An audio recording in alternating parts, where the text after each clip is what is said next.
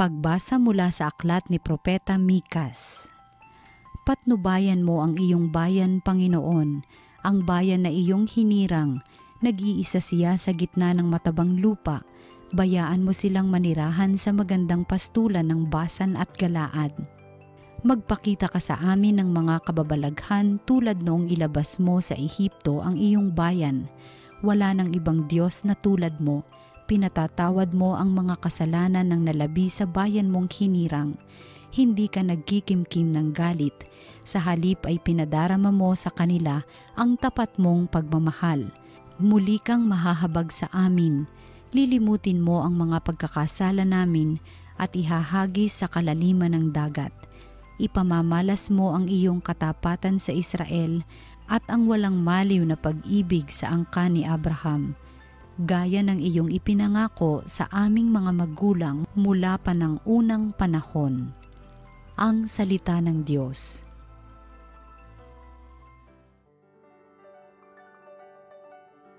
Ang ating mahabaging Diyos ay nagmamagandang loob.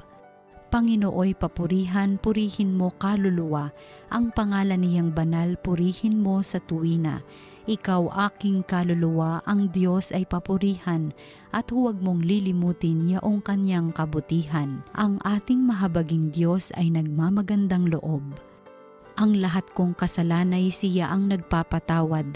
Ang anumang aking sakit ginagamot niyang lahat.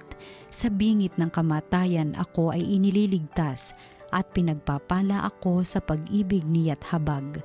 Ang ating mahabaging Diyos ay nagmamagandang loob. Banayad nga kung magalit hindi siya nagtatanim, yaong taglay niyang galit hindi niya kinikimkim. Kung siya ay magparusa di katumbas ng pagsuway, di na tayo sinisingil sa nagawang kasalanan. Ang ating mahabaging Diyos ay nagmamagandang loob. Ang agwat ng lupa't langit sukatin may hindi kaya, gayon ang pag-ibig ng Diyos sa may takot sa Kanya, ang silangan at kanluran kung gaano ang distansya, gayong-gayon ang pagtingin sa sino mang nagkasala. Ang ating mahabaging Diyos ay nagmamagandang loob. Ang mabuting balita ng Panginoon ayon kay San Lucas. Noong panahong iyon, ang mga publikano at ang mga makasalanan ay nagsisilapit upang makinig kay Jesus. Nagbulong-bulungan ang mga pariseyo at ang mga eskriba. Ang sabi nila, ang taong ito'y nakikisalamuha sa mga makasalanan at nakikisalo sa kanila. Kaya't sinabi sa kanila ni Jesus ang talinghagang ito. Isang tao ang may dalawang anak na lalaki.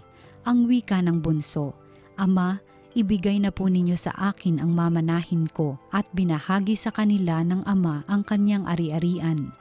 Pagkalipas ng ilang araw, ipinagbili ng bunso ang kanyang ari-arian at nagtungo sa malayong lupain. Taglay ang buo niyang kayamanan at dooy nilustay na lahat sa diwastong pamumuhay. Nang malustay na niya ang kanyang kayamanan, nagkaroon ng matinding tagutom sa lupaing yaon at nagdalita siya kaya't namasukan siya sa isang mamamayan ng lupaing yaon. Siya'y pinapunta nito sa bukid upang mag-alaga ng baboy. Ibig sana niyang punan ang kanyang pagkain kahit ng mga bungang kahoy na ipinakakain sa mga baboy, ngunit walang magbigay sa kanya. Nang mapag-isip-isip niya ang kanyang ginawa, nasabi niya sa sarili, ang mga alila ng aking ama ay may sapat na pagkain at lumalabis pa samantalang ako'y namamatay ng gutom dito. Babalik ako sa kanya at sasabihin ko, Ama, nagkasala po ako sa Diyos at sa inyo. Hindi na po ako karapat dapat na tawagin ninyong anak. Ibilang na lamang ninyo akong isa sa inyong mga alila. At tumindig siya at pumaroon sa kanyang ama. Malayo pa'y natanawan na siya ng ama at ito'y labis na nahabag sa kanya kaya't patakbo siyang sinalubong, niyakap at hinagkan. Sinabi ng anak, Ama, nagkasala po ako sa Diyos at sa inyo. Hindi na po ako karapat dapat na tawagin ninyong anak. Ngunit tinawag ng ama ang kanyang mga alila. Madali, dalhin ninyo rito ang pinakamahusay na damit at isuot sa kanya. Suotan siya ng singsing at panyapak. Kunin ang pinatabang guya at patayin. Kumain tayo at magsaya, sapagkat namatay na ang anak kong ito, ngunit muling nabuhay, nawala, ngunit nasumpungan, at sila'y nagsaya. Nasa bukid noon ang anak na panganay. Umuwi siya at nang malapit na sa bahay ay narinig niya ang tugtugan at sayawan. Tinawag niya ang isa sa mga alila at tinanong, Bakit? May ano sa atin? Dumating po ang inyong kapatid, tugon ng alila. Ipinapatay ng inyong ama ang pinatabang guya sapagkat nagbalik siyang buhay at walang sakit. Nagalit ang panganay at ayaw itong pumasok sa bahay, kaya't lumabas ang kanyang ama at inamo-amo siya. Ngunit sinabi nito, Pinaglingkuran ko po kayo sa loob ng maraming taon at kailan may hindi ko kayo sinuway. Ngunit ni minsay hindi ninyo ako binigyan ng kahit isang bisirong kambing para magkatuwaan kami ng aking mga kaibigan. Subalit nang dumating ang anak ninyong lumustay ng inyong kabuhayan sa masasamang babae, ipinagpatay pa ninyo ng pinatabang guya. Sumagot ang ama, Anak, lagi kitang kapiling ang lahat ng ari-arian ko'y sa iyo. Ngunit dapat tayong magsaya at magalak sapagkat namatay na ang kapatid mo ngunit muling nabuhay, nawala, ngunit nasumpungan. Ang mabuting balita ng Panginoon.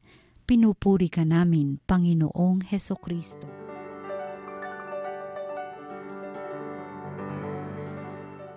Ang panahon ng Kwaresma ay ang panahon ng pagsisisi hinihikaya tayo na magbalik loob sa Diyos. May dalawang paraan para manawagan sa mga tao na magsisi. Ang isa ay ay sa pamamagitan ng pagbabanta at pananakot. Magsisi ka dahil nandyan at malapit na ang pagpaparusa tinatakot ang mga tao na aminin na ang kasalanan kung hindi sila paparusahan. Alam ng Diyos ang lahat at wala namang makakataka sa Kanya. Mayroon din namang ganitong warning sa Bible. Pero ang kadalasan na dahilan sa pananawagan na magbalik loob ay dahil po sa Diyos na mahabagin. Hindi siya mapaghiganti. Tatanggapin niya tayo kapag tayo ay bumalik sa Kanya. Yan ang panawagan ni Propeta Mikas sa ating pagbasa ngayon. Pinapakita ng propeta na ang Diyos ay nagtatanggal ng ating kasamaan. Kung nagagalit man siya, hindi tumatagal ang kanyang galit. Kasi may gusto niyang, mas gusto niyang maging mahabagin.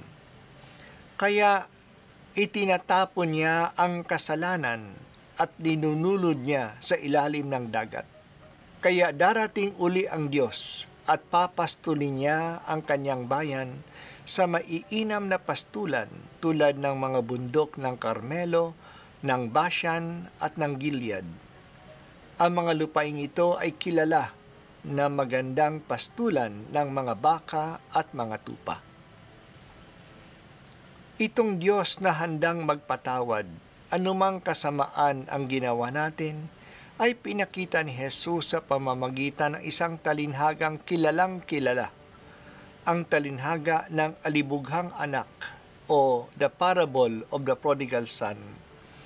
Tandaan natin na ang talinhagang ito ay ikinuwento ni Jesus para sa mga pariseyo at mga eskriba na nagrereklamo na si Jesus ay palaging nakikiisa sa mga makasalanan at nakikikain pa kasama nila ang mga pariseyo at mga eskriba ay mga grupo noong panahon ni Jesus na kilalang malapit sa Diyos.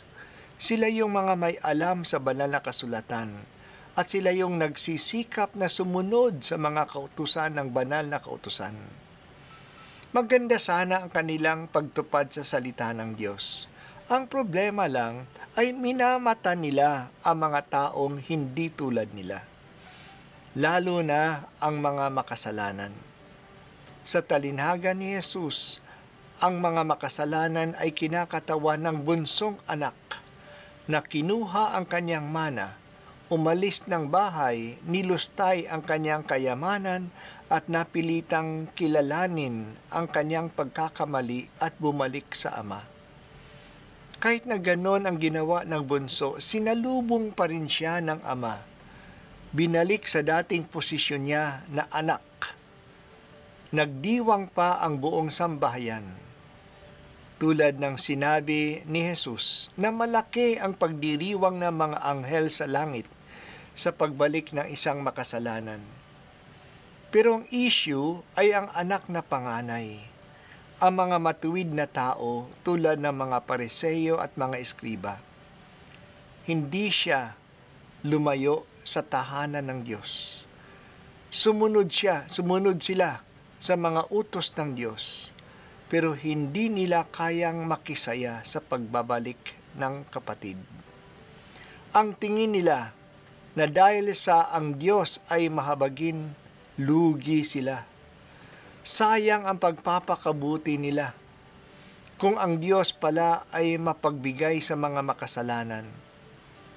Nagtapos ang talinhaga na hindi natin alam kung pumasok nga ang panganay na anak at tinanggap ang kapatid o hindi.